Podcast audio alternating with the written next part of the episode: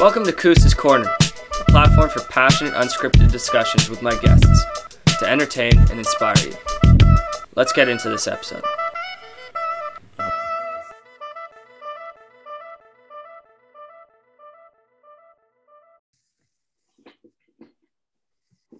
Christian's back from the bathroom. We're good. Yes, sir.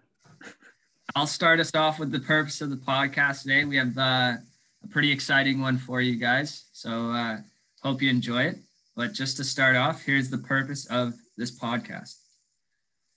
The purpose is to bring a deeper meaning to the lives of ourselves and others. We'll do this by expressing our ideas, leading to discovery of their strengths and weaknesses through discussion. This feedback will highlight direction in our self improvement journeys and hopefully in yours as well. So, with that, I'll hand it over to Christian. Love it. Love it. So um, today we're going to talk about discipline. Uh, and I'm very excited for this topic because we've got a great friend of mine from Australia, Alex Goik, joining us today. And just to give a little bit of background on on Alex and specifically why why he's talking to us about discipline, I'll uh, yeah, I'll say that now, I guess. Yeah. So yeah. wh- while I was in Australia, I've told Alex this before, but both he and his roommate Jade exposed me to a from what what I saw to be another level of discipline that I hadn't realized I was actually capable of, or that or was almost that we were almost allowed to do on a daily basis, and it's inspired me to be more disciplined now that I'm home. Uh, some examples of Alex's discipline include uh, a regular jujitsu practice. I believe you're completing your master's right now. Is that right, Alex? Uh, PhD, yeah. PhD, PhD, Yeah. my mistake. And working as a tutor as well. He's a vegan. He showers cold. He has published a book of journals along with his housemate Jade, who is also doing his PhD, and gives I don't know I don't want to say regular, but has given talks and will in the future at the local monastery about the topic that your PhD covers, which I believe is broadly described as technology and terrorism.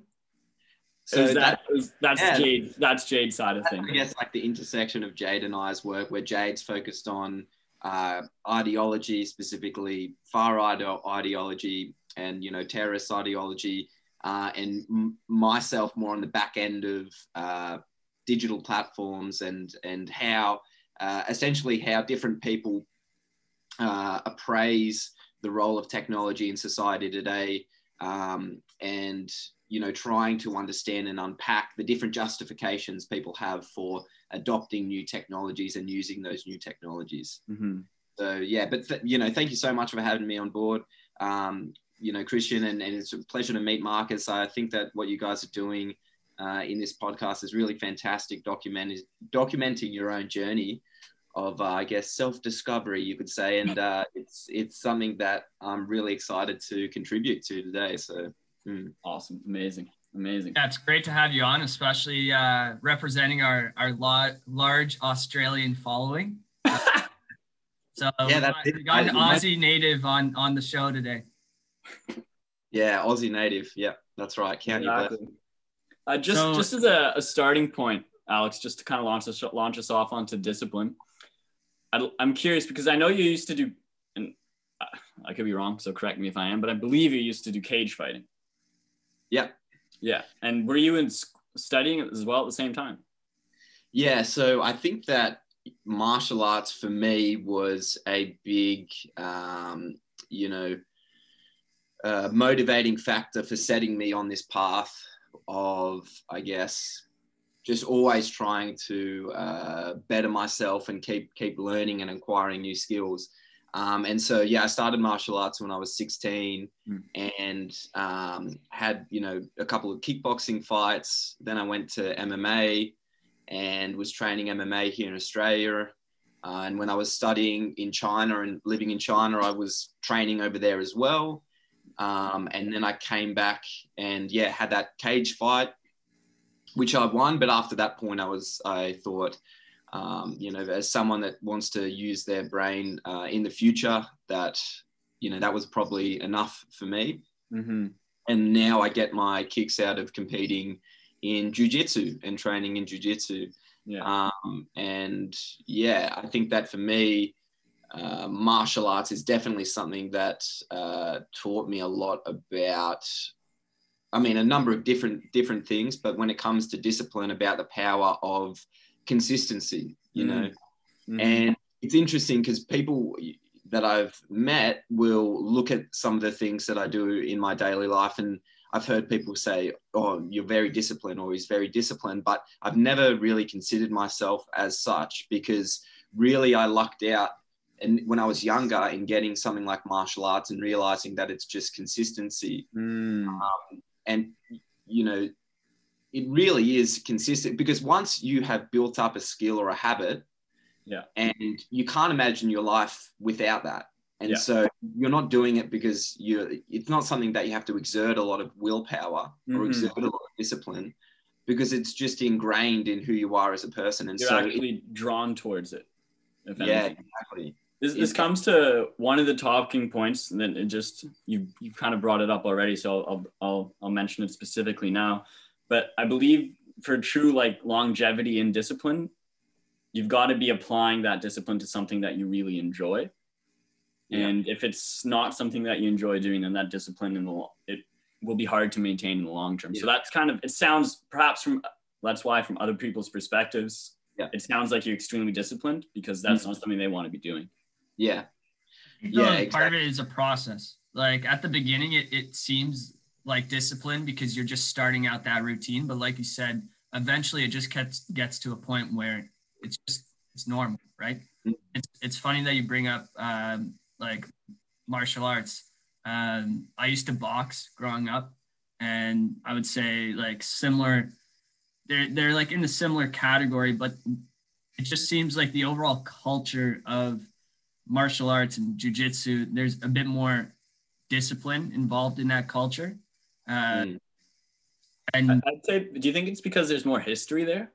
Like because there is a real culture behind it, not just it's Mm. not just a sport. Like I, I don't know if I want to call boxing just a sport, but from a surface level, that's kind of how it appears to me. Sorry to interrupt you, Marcus. There. Yeah, I think that you know Marcus is is there is a true tradition and a lineage behind boxers as well. Um, but there's this idea of, for example, in jujitsu, when you step on the mats, everyone says, you know, you say oss and you say oss to the, you know, to the coaches and to your training partners after the session. And it's funny because I don't think a lot of people actually know what that means.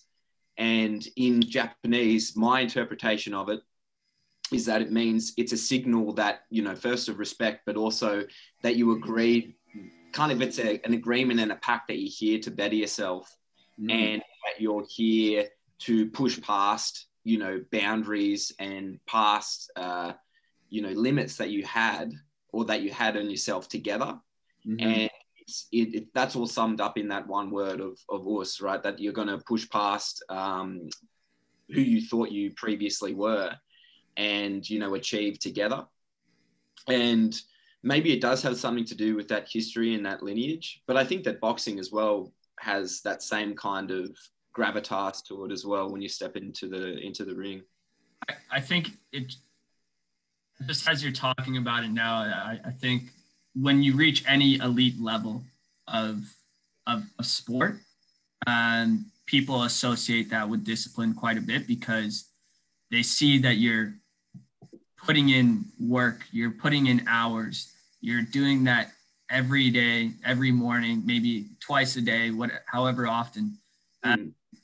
but and it's it's easy to see that discipline but then you can also translate that into your regular life which i Mm, right. people Exactly. often don't realize um, i don't know why that is maybe it's a little less obvious and maybe it's less glamorized um, maybe like you know meditating every day doesn't have the same you don't get the same accolades as you know training in jujitsu every every day to then win the championship you know? There's Mhm. meditation discipline there's no championship to win but in the end there are still great benefits of doing it.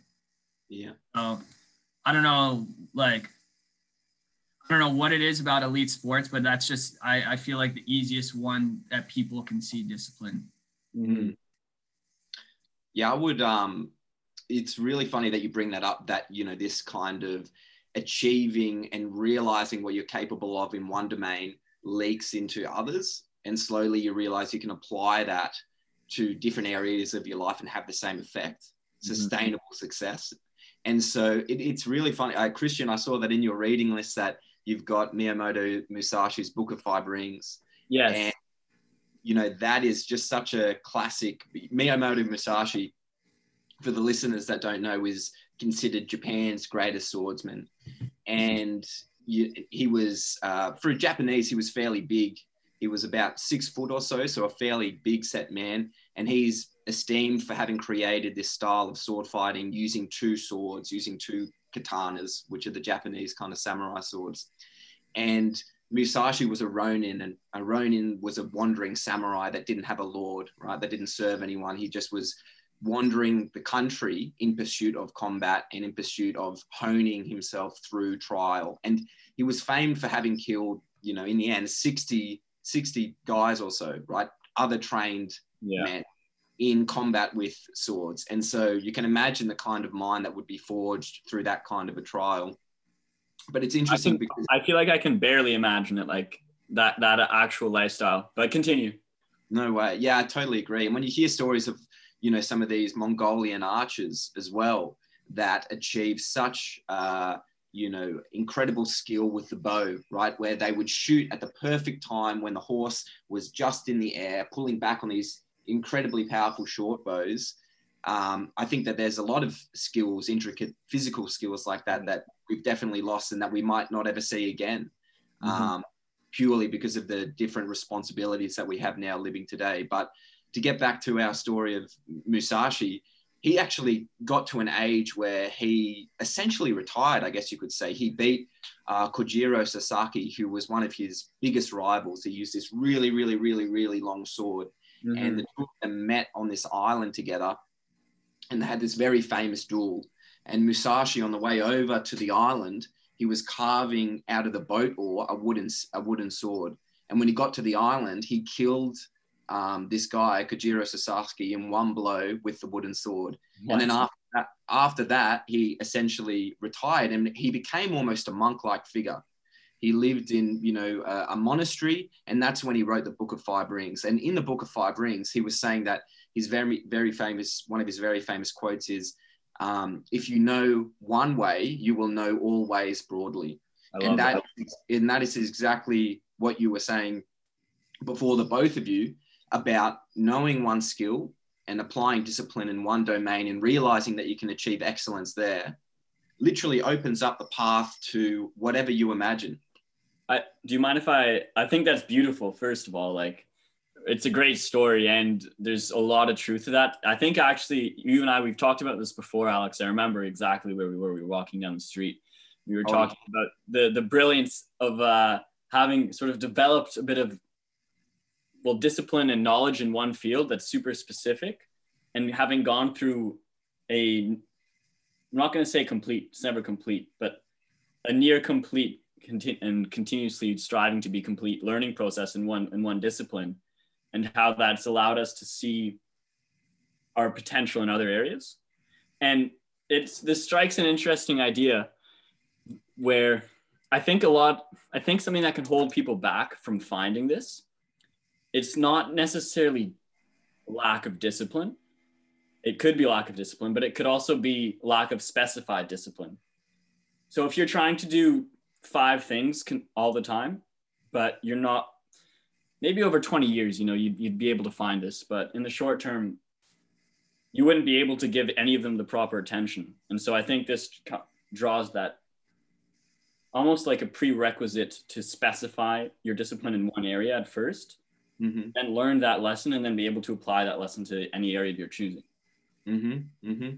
Well, I think part of the reason why people tend to do broad, like they strive for broad discipline instead of honing in on one or two specific things is people are generally i wouldn't say more often but like people are caught up a lot with the extrinsic motivators. So like the achievements, the accolades, the the how like other people will think about them if they work out every day, that type of stuff where it's it's um, positivity getting like brought onto you from others or other things.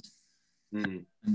And I think when you start to specify one specific thing, that is generally something that you are very intrinsically motivated. Mm. Obviously, the intrinsic motivation goes a lot further, but right now, a lot of people sometimes get caught up with doing too many things instead of just focusing on the one thing that they're truly passionate about.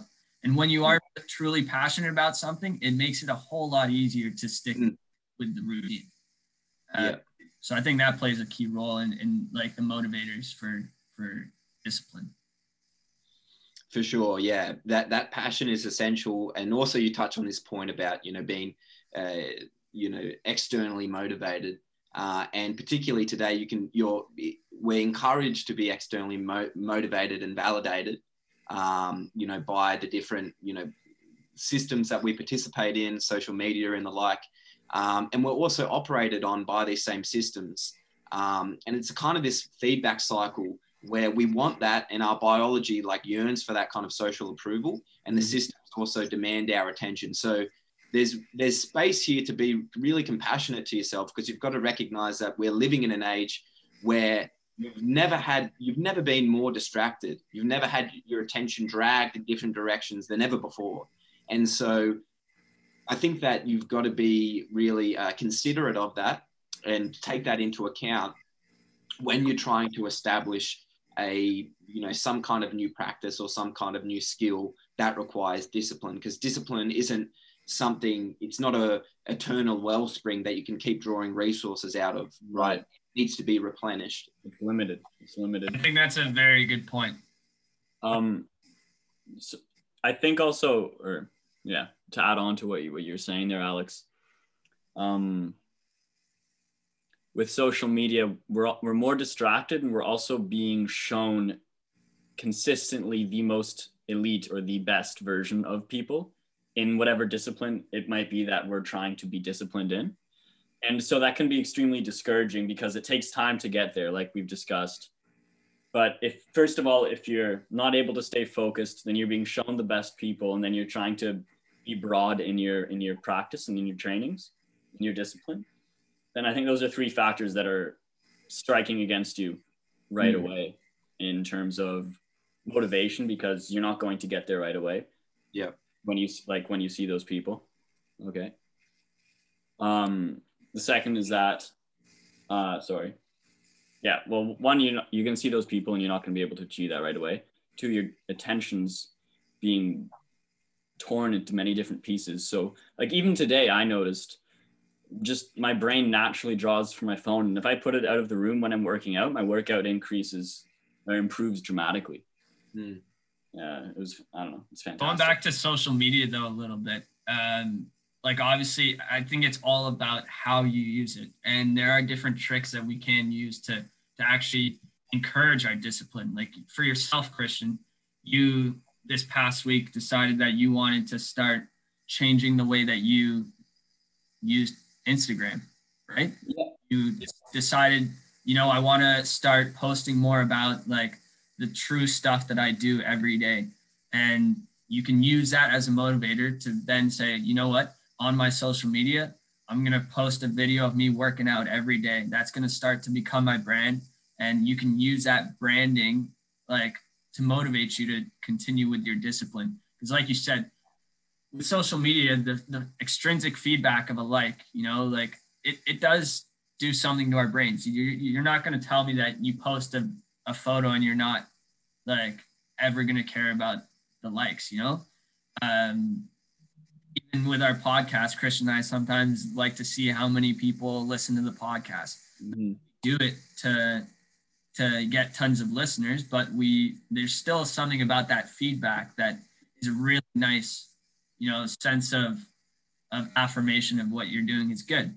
And um, I think that the way that you use social media, like once you start tricking your brain um, to, to use it in a different way, it can certainly go a long way.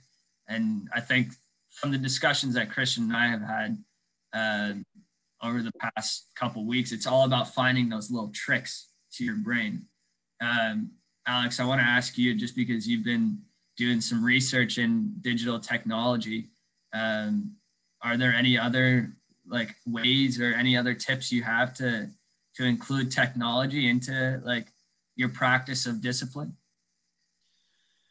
Um, I think that you know the first thing to recognize is um, that these systems and platforms don't want you operating at a high level of cognition when you're using them right? There's a reason when you go on facebook or you go on instagram irrespective of the reason that you have in mind uh, that might be a really healthy reason that five minutes go by and you realize oh i've just been scrolling or oh, i've just been doing this or looking at someone or you know you get caught in this hole it's because there are no um, you know uh, pit stops put into that technology that can cause your you to use your higher executive function, right, mm-hmm. your, your frontal lobes to kind of consider and reevaluate what you're actually doing and using the platform for. And everything, you know, when it comes to likes, the infinite news feed, um, all of these things are ways to keep you trapped in a lower level of cognition, right? So you know that the brain, the, the brain has evolved in layers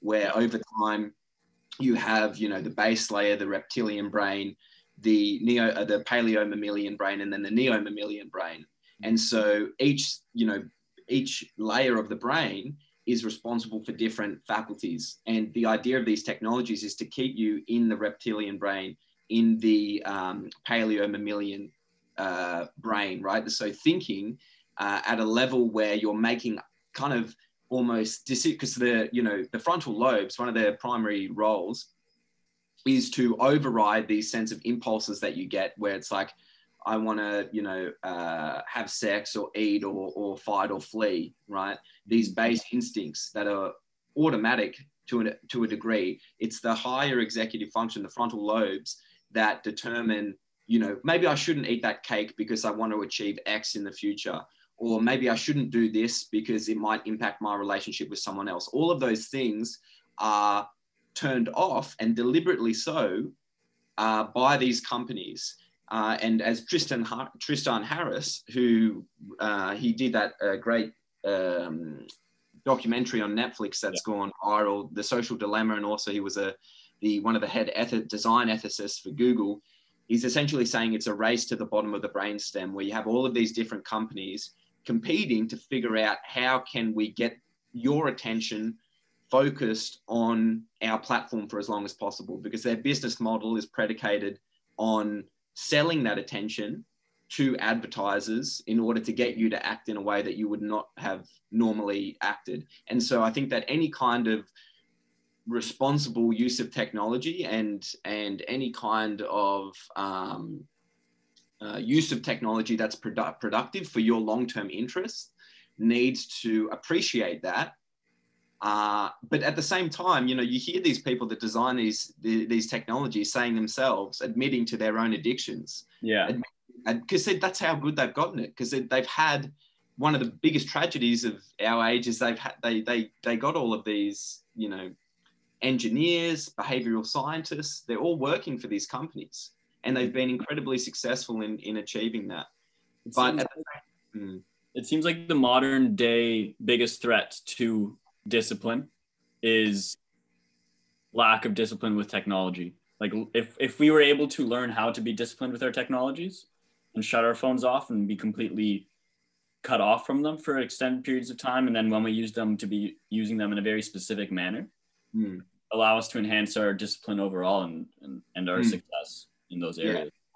I think that you're exactly right, and there's multiple layers to this. There has to be a design dimension, and also on the level of the individual there has to be first recognition and understanding of this because it's very complicated as well yeah. to appreciate this massive change that we've all been a mm-hmm. part of uh, to recognize that and then to incorporate some kind of uh, concentration practice, some kind of mindful practice like meditation. And one of the monks at Nan Tien Temple here in Wollongong, they have the Nan Tien Institute here, which is also one of, it's a higher education institute like a university and they teach um, courses on humanistic Buddhism. And one of the things that uh, Venerable Juewei Shu was saying is the need to develop mindful practices and meditative practices in order to, you know, when you're using these technologies, be it because that's what meditation does uh, so successfully is lets you reflect on what mm-hmm. you're actually doing in any given moment. I have a I have a, a brief question for you there, Alex, because it, I find it very interesting how the social medias try to tap into our reptilian mammalian brains, which essentially allows social media to override the function that you described earlier of our neo mammalian brain, if I've got that right. Neo yeah, neo mammalian was the one that evolved latest, which is mm-hmm. like the, yeah, the frontal lobes. Which, and correct me if I'm wrong here, but allows us essentially to have cohesive thoughts and analyze and plan and think about what it is that we're doing and be like, oh, maybe I should eat this cookie now because yes. I I want to exercise and yes. do that instead. So we have less than a minute here. I'll, I'll finish off with a question. We'll take a quick break and we'll come back. But yep. what I'm trying to get at is essentially how does meditation then, is it like the next sort of evolu- evolution of the brain to override the neo mammalian brain? If I've said that wrong, my apologies. Mm-hmm. But trying to override that decision making capacity even to a further extent. Um, I'm not sure if I phrased it perfectly, but I think we'll we'll stop here for a second and then we'll come right back. Sounds good. Cool.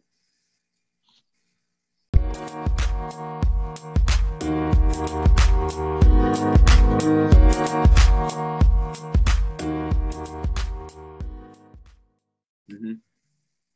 All right. So, uh, to anyone listening to this, you'll have just heard me say this, and I'm, but too bad. I'm saying it again. um, so essentially, Alex, I find it. Now, give me a second here. I'm going to try and play with the idea a little bit, and I'm going to take my time to build it.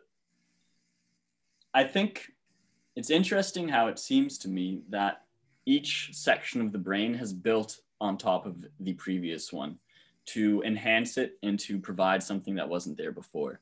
So the reptilian brain was essentially survival based how can we keep this person alive? Very selfish in that regard as well. And if you look at reptiles, I feel like they tend to be a little bit more selfish and you don't see a lot of emotion. However, when you start to look at mammals uh, like dogs and other humans and chimpanzees, they've got that mammalian brain which provides emotions and fear, uh, excitement, lust, you name it. It's all greed. Actually, I don't know if greed uh, it doesn't matter. Mm-hmm. um, they're all part of that mammalian brain. And then the neo mammalian brain, which is something that only we've developed as humans, allows us to rationally think about everything that's going on in those two levels to a degree. And I'd mm. say it's actually a very superficial degree, but still it's it's enough to allow us to plan and organize around those needs and to work together. And I think essentially think multitask. To mul- yeah, to multitask and and plan not only look at what was in the past, but wasn't what's coming in the future, which is really important, I think, as well mm-hmm. there. Mm-hmm. Um, but all that to say, two things. One, as we've discussed, social media and apps, platforms like Instagram, and most consumer goods try to market themselves towards our mammalian and reptilian brains because there's less rational decision decision making there. So we're more likely to buy that product or use that app on instinct. Um, however, not however, but well, I find it interesting that meditation almost seems to me to add another layer on top of the neo mammalian brain because even when we're able to think rationally and use logic, we often that logic is often driven by the mammalian or reptilian brain. So we'll give ourselves a logic that allows us to stay on our phone for an extra five minutes, which is easy to do. Mm. And I think I find it very interesting how meditation provides this observer effect to assess the situation from an objective perspective and then try your best with that objective perspective to make a rational decision. And I just I'm, I'm I don't know. It's interesting to me. Like, are we developing another brain through meditation? I don't know. It's already been going on for some thousands of years. What you're saying, what I take from that almost is like we with this neo mammalian brain. Is that is that right, Alex? Neo mammalian? Yeah, so neo mammalian, paleo mammalian, and then the reptilian. Okay. This is the most technical we've ever gotten on this podcast. That's great. But um, I'm amateur when it comes to believe me, I've learned most of what I'm talking about now off Jade, so it'll be good to get him on board because he'll blow your mind with some stuff. Awesome. so essentially, with this stuff, though, um, with the neo mammalian brain, it gave us the ability to multitask. And what you're talking about, Christian, is this new level that we're forming where we're learning how to manage all these distractions, all these different things that are coming at us. And the meditation is a technique that is helping us manage all of these, you know, um, I'm trying to think of the word, sense it, like things coming at us essentially. Yeah, Input. stimuli, I guess, and, Yeah, and stimuli. That's the exact word that I'm, I'm trying to, I was finding.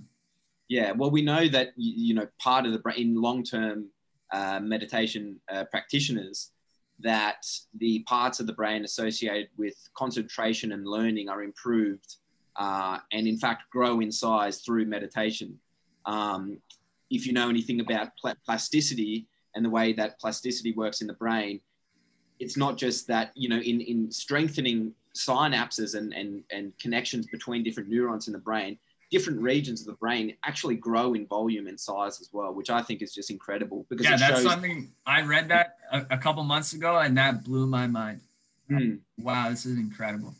exactly, and I think that this ties back in with discipline and willpower and setting and setting up um, good healthy habits and skills. And actually, there's so I teach uh, some subjects at university in politics, uh, international studies, and the like. And I always like to interject, you know, some kind of life advice whenever I get the chance. And for one of the lessons is what we've always we've been talking about throughout, which is passion. The idea of finding that passion, and Mm. because if you have a passion, it's easy because Yeah.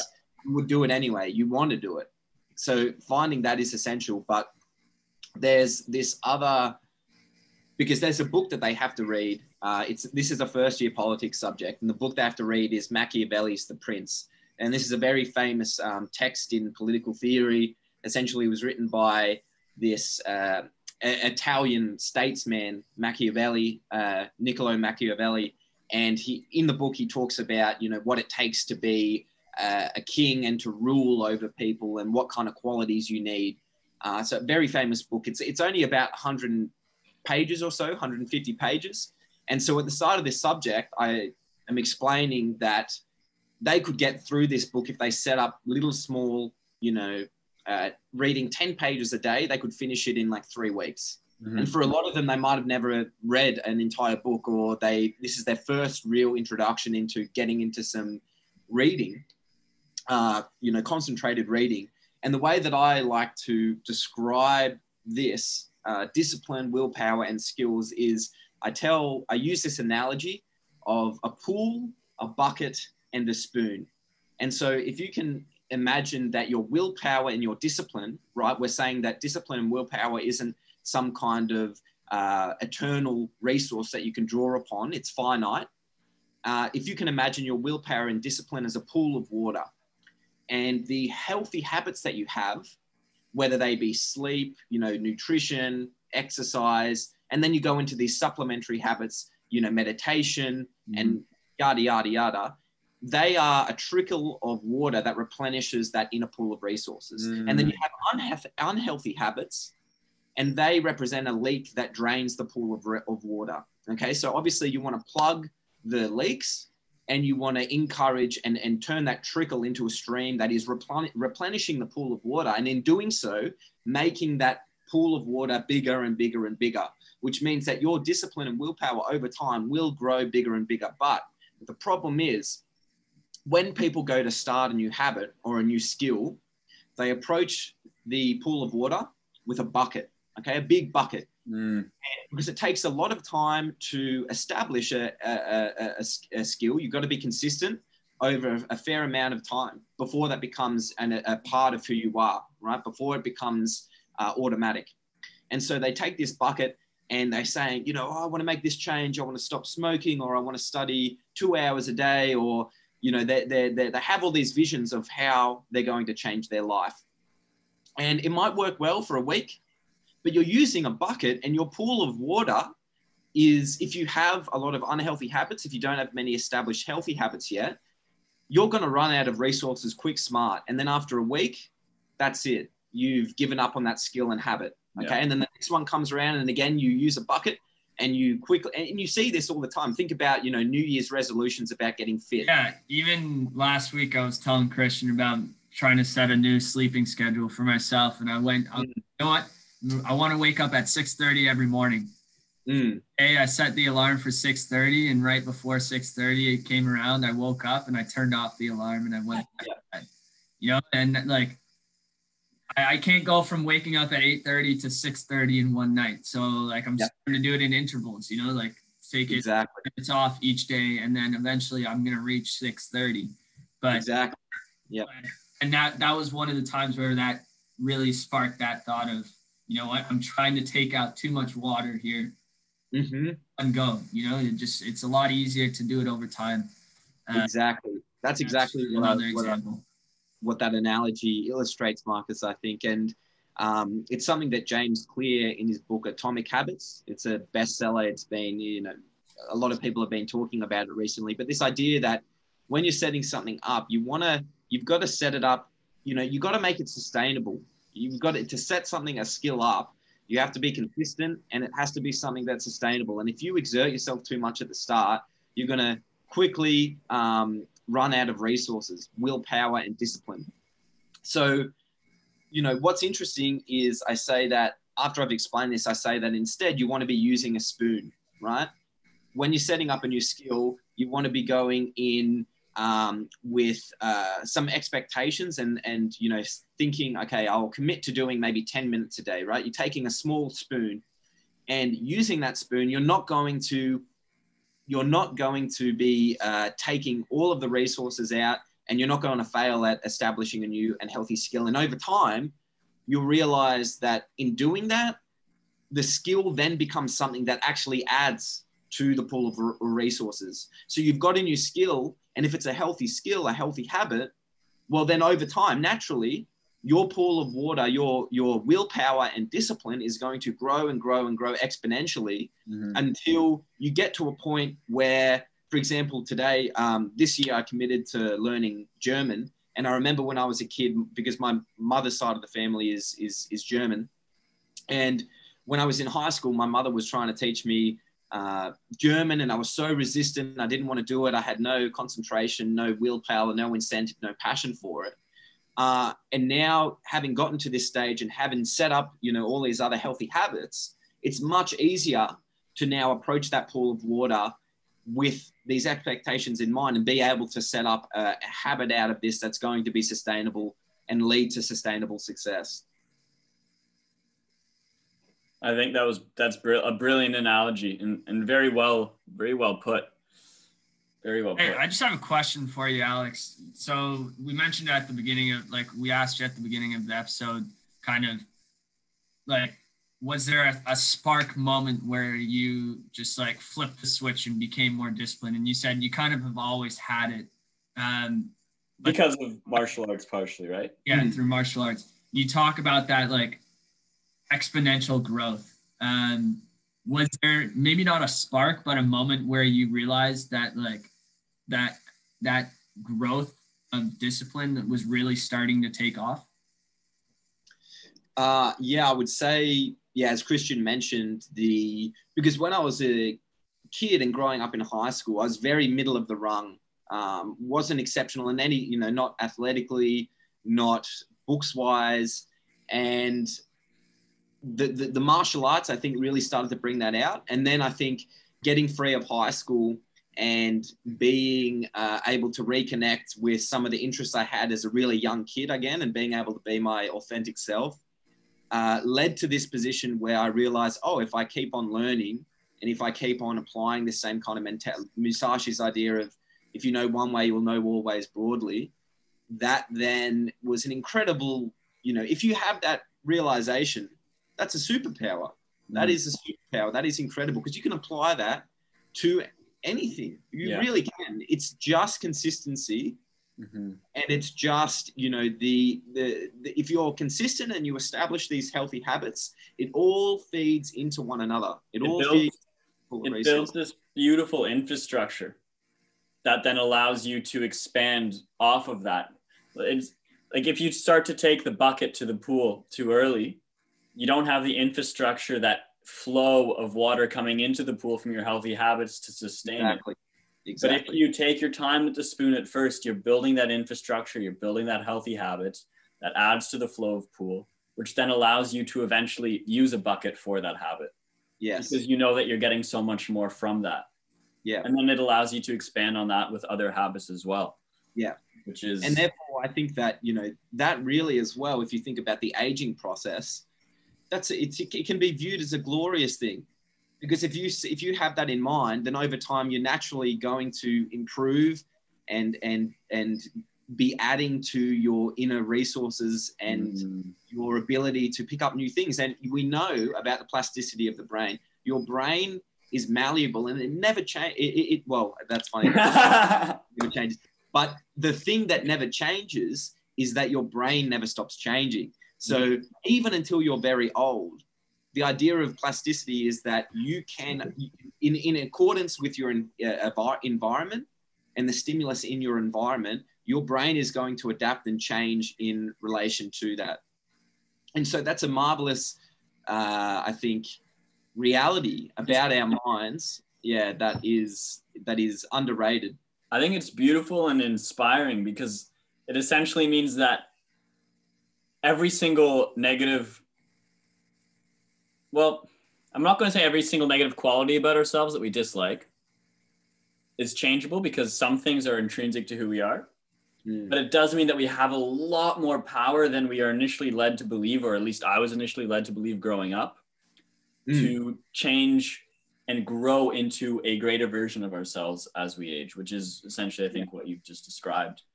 I think I think part of it also is uh, recognizing like when you're you're being like ill disciplined. You know, like there's so many times where you just go through the motions and you you just like don't even recognize how how like poor your routines might be for you or just like you're not able to be to recognize you know what like i'm making a poor decision in the long run Yeah. and having that mind like it's something i've recognized like realized over the past week or so is something that really helps me is when i start saying like oh you know what like i really should be doing that once i say that in my mind i'm like okay i'm doing it now Mm-hmm. Like Mm. like it's almost like it's when I know now that whenever I think I should be doing something, it's I have to do it because if I'm having that thought, I know deep down that it's good for me.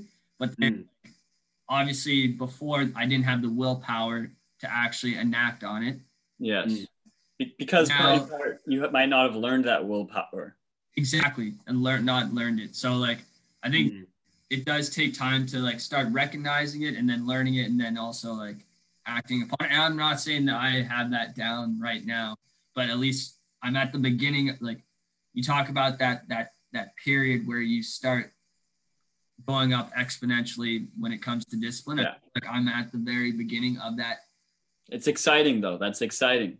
And I think that's kind of why Christian and I both wanted to to start this podcast Mm. because Christian's a bit further along the process than me. I don't know about that, but or or we're around similar it, areas. I mean, yeah, it doesn't. Yeah. But um, I actually, I have a question for both of you, Mar- Marcus and Alex. Are there on the on this topic of of using gradual and then exponential discipline to grow into um, n- new and beneficial habits that add that flow of water into your pool? Is there any? Are there anything? Are there any specific or concrete examples of habits that you're trying to develop right now, or areas of your life that you'd like to to grow into or character? I, I can go ahead right now. Um, just because I feel like over the past month or two or so, I've really started to get routines in my life, like in the mornings, especially. Um, and that's something that I've been trying to make a conscious effort. and one of the main things is uh, is just reading. So like in in school and grow, growing up, primary school, middle school, high school, even university, you have books that you're told to read. You're like forced upon reading. And most of the time, these are not books that you're interested in because you're not choosing them. Um, you will get the odd book that like a teacher chooses for the class that you really do enjoy. Um, but in the end, like we all have our own interests of what we want to read. Mm. And just seeing that like so many people that are successful in their own way uh, or just feeling fulfilled, a lot of them tend to read quite a bit um, because of the, the the stuff it does for your brain. It inspires ideas. You know, it it um, it works on your creativity. Your plasticity as well. I'm sure. Yeah, you're consuming more knowledge. You're learning a ton as you do it. So for me, that's something that I was like, I'm really focusing on now that I want to try and read. And I'm not saying I have to read a, a book a week or a book a month. Um, but I'm working on it. You know, like it's I'm at the beginning, so I can't go into it with a bucket. I need. Do you have what's your spoon, Marcus? My spoon. What's your spoon? Well, I'm trying to do it every day, um, but just just read a chapter or ten pages, whatever, every day. Um, but one of the things is I'm not holding myself like set to that structure, um, mm-hmm. which is something I want to talk about maybe after Alex uh, gives his answer to, to your question. I was just going to, you know, really agree with that, but I actually was keen on hearing you finish what you were just going to say there, Marcus. Oh, okay, um, yeah, I can go ahead with it. Yeah. And this is something that I've been talking to Christian quite a bit about. And when we talked about doing an episode on discipline, I was like, okay, I want to ask this question. Um, how do you guys go about setting structure? And and do you allow yourself to have a bit of flexibility? Like are those cheat days included in that structure where you say you know what? I'm going to be doing this six times a week and allow myself to have one day off. I don't know which is the specific day i'm going to take off but uh, if one day comes about this week that i want to take off it's okay for me to do it so mm-hmm. yourself a little bit of wiggle room to, to fail. Do you think that's a more beneficial way of doing it or do you want to go right for structure? Or does it depend on the task? Like it's a pretty loaded question there but that's kind of what i've been struggling with recently. Mm. for, for, for me i've i tend to do things in in blocks. So i'll get really interested or passionate about you know something um, but i'll and i'll do it you know consistently for like three months or six months maybe, but then it changes. So, you know, it might be that uh, for a while I was listening to a couple of affirmations uh, day every day for you know three or four months. Uh, but then that ch- that changes, and s- same with the meditation. You know, I'll be doing trying to do loving kindness. Okay, let's go down this route and see what this route's going. So within the broader range of meditation, like it's contributing towards meditation, but you're changing it up enough to give that kind of flavor and to to keep you dynamic and moving and shifting. But it's like training. Training you want to periodize your training. Yeah. you don't just go hell for leather all the time. You're focusing on something usually in you know four eight uh, 12 16 week blocks for the most part. And so i think that that kind of an approach is really important but also what you were just saying then is uh, you've got to be compassionate to yourself i learned something I remember when I was living in Shanghai and I was training in this MMA gym there. Um, it took an hour on the crowded subway there and backwards to get uh, there and back together. Two hours of training. I'd get back to this little hotel that I was living in at around 10 at night. And I remember um, I was a bit younger then, maybe 22 or so. And I had these expectations, this, this, the, these expectations for where I wanted to be. And I was appraising where I was in, in the moment in the training practice against this vision of where I wanted to be. And that is that's not it's good to have goals, but you you got to use those goals as you know um, essentially something that you you keep in mind and you reflect on, but not something that you want to be focusing on every day. Because what matters every day is the practice, is the here and now. If you if you do 10 minutes you want to do that 10 minutes to your best of your abilities and that's all you need to focus on because it's the accumulation that leads to the success. So there's no real point in appraising yourself against kind of some standard that you have in the future um, because that's not realistic. And it also you know if you beat up on yourself there really is nothing good that comes from you beating up on yourself and you being negative in yourself. What ha- if you make a mistake and this is what I learned in martial arts. Like I, I would finish from from training in this gym in Shanghai, and I'd be and I'd think, oh, you know, you'd focus on the net on the negative. We have this negativity bias. You only focus on what went wrong, and you know, I used to be so so hard on myself. Like, why didn't you do this? Why couldn't it do this? And and all of that only contributed to making me, you know, depressed more than anything. And so, being as an object as objective as possible. If there's something you're unhappy about, looking after the practice or after the session or after the conversation that you have, you know, with your parents or with your spouse or whatever it may may be, and thinking, what can I do better next time? You know, reminding yourself of that when you need to, but any kind of being critical of yourself or being judgmental about yourself, that's only going to set you up for failure. You've got to try and and this is something that I constantly need to work on. This idea of self-compassion but that really is is uh, is essential, I think, uh, when it comes to what we're talking about now. Yeah. Christian, if you want to add anything, you, you can go ahead. But yeah, I'd love to. I'd love to. Um, so I'd like to comment on something that Alex just said there, and then I'll I'll come back and answer your questions directly, Marcus. Cool. So you've sparked sort of two ideas that, um, two ideas in my head there, Alex. Two ideas the first, and I really like what you're saying about being compassionate with yourself. And I'm not a, I wouldn't, just as a caveat, I'm not a very religious person at all. And I don't feel specifically drawn towards any religion, but I do have one quote in my head from the Bible that I'd like to bring up right now. I think it's one that everyone's heard before. It's essentially treat others the way you'd like them to treat you. And that's often viewed as okay, I, I know I want people to be nice to me, so I'm going to be nice to them. But an interesting way to flip that and look at it as well is to consider how do you treat other people Cons- under the assumption you treat them well, which I know you guys do. And then look at how you actually treat yourself in comparison to that. And we should be treating ourselves just as well as we treat other people. Mm. Um, so that's one thought that I, I wanted to share. On ter- in terms of negative th- thought cycles, something I've learned recently from Mark Divine, who you know about, Alex. Mm-hmm.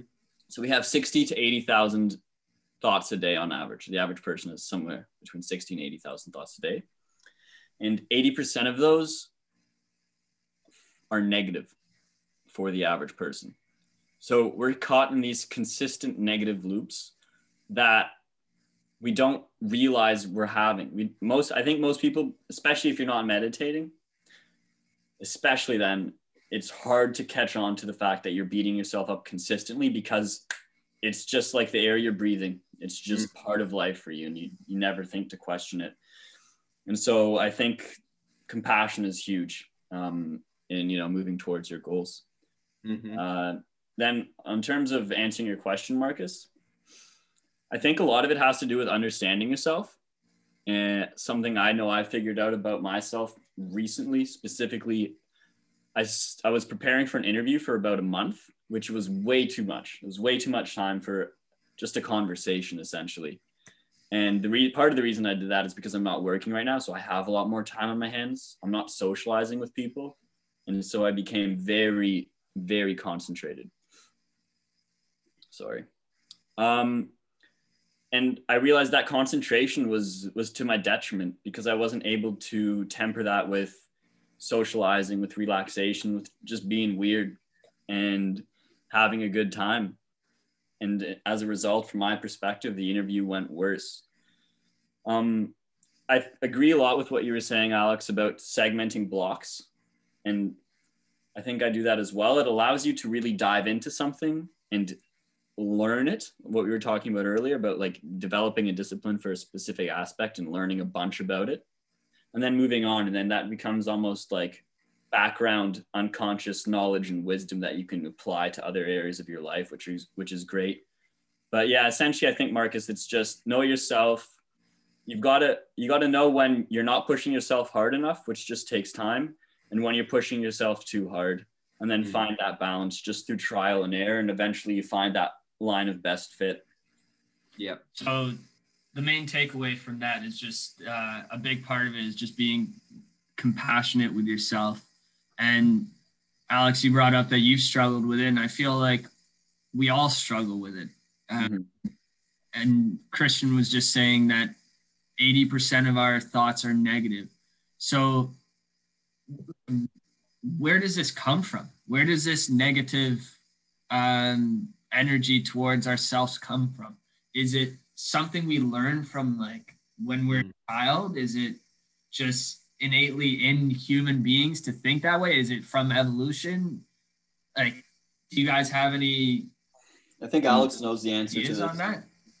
Uh, well, the negativity bias makes sense from an evolutionary perspective when you consider the fact that the people, our ancestors that were aware and cognizant of fear and danger, probably lived better or, or were more successful at avoiding different shit than those that were focused, you know, only on the positive, right? So, being the one that was more cautious or a bit, uh, you know, skeptical when you were hunting or when you were foraging of you know keep bear, bearing in mind like all the dangers around that could mess you up i think really contributed that to that kind of uh, negativity bias that we're all uh, you know we have today now at the same time i think that the culture and the society that we live in uh, also uh, elicits that because if you think about what consumerism does uh, the you're never good enough because consumerism tells you that you always need to buy something to make you complete right Mhm. and so the the expectations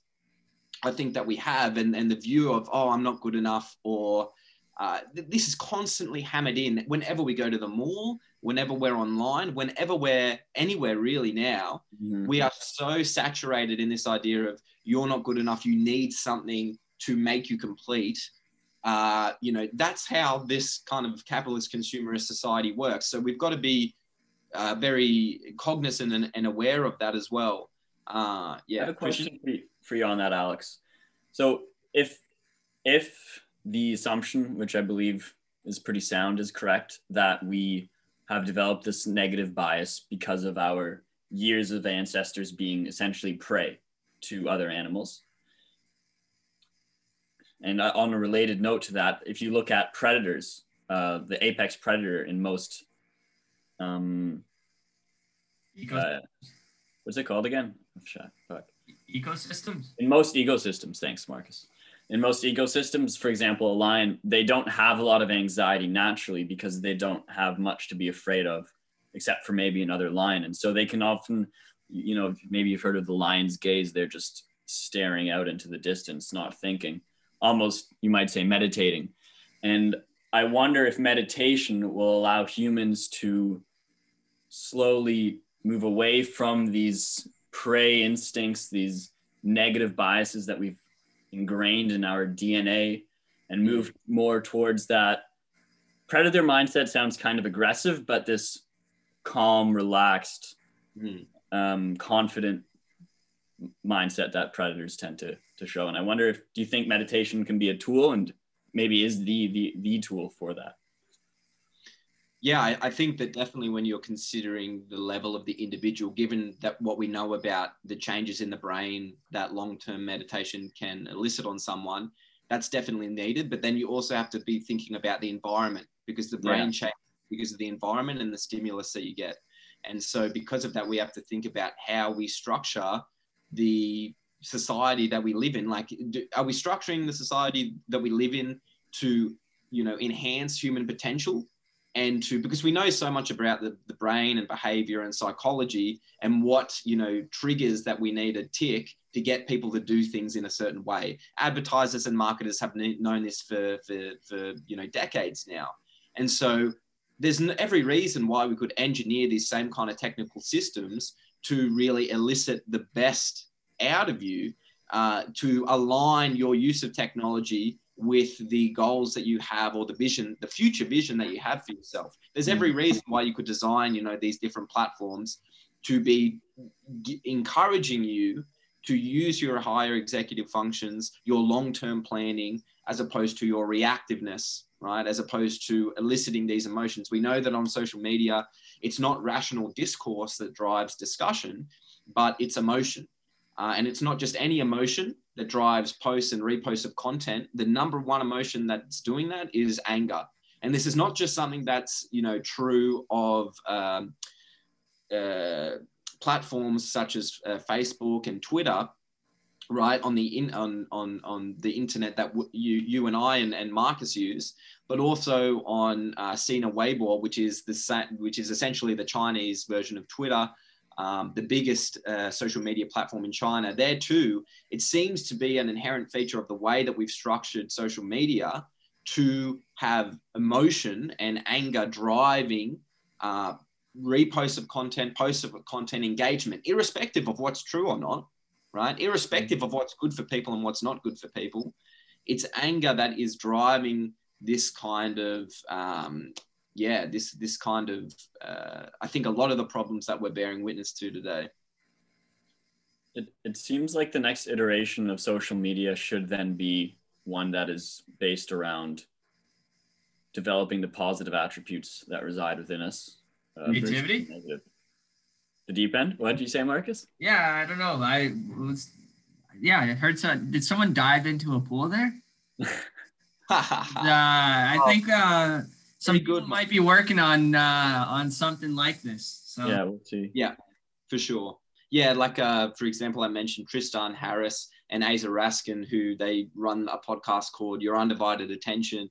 Um, and they were also, you know, people in the Silicon Valley space, and they've created the Center for Humane Technology, which is essentially just as you mentioned, how can you design these systems to ensure that, you know, to encourage cooperation and cohesiveness uh, and to encourage discussion across, for example, different spectrums of political belief um, or different identities instead of dividing people into these echo chambers and then, you know, encouraging the development of these unhealthy habits and the, the you know, the use of, of lower uh, lower cognitive functions as opposed to higher uh, executive functions. We are in our last last minute of this. Um, mm-hmm. We're gonna be taking another break, and uh, we'll be back in a second. Sure.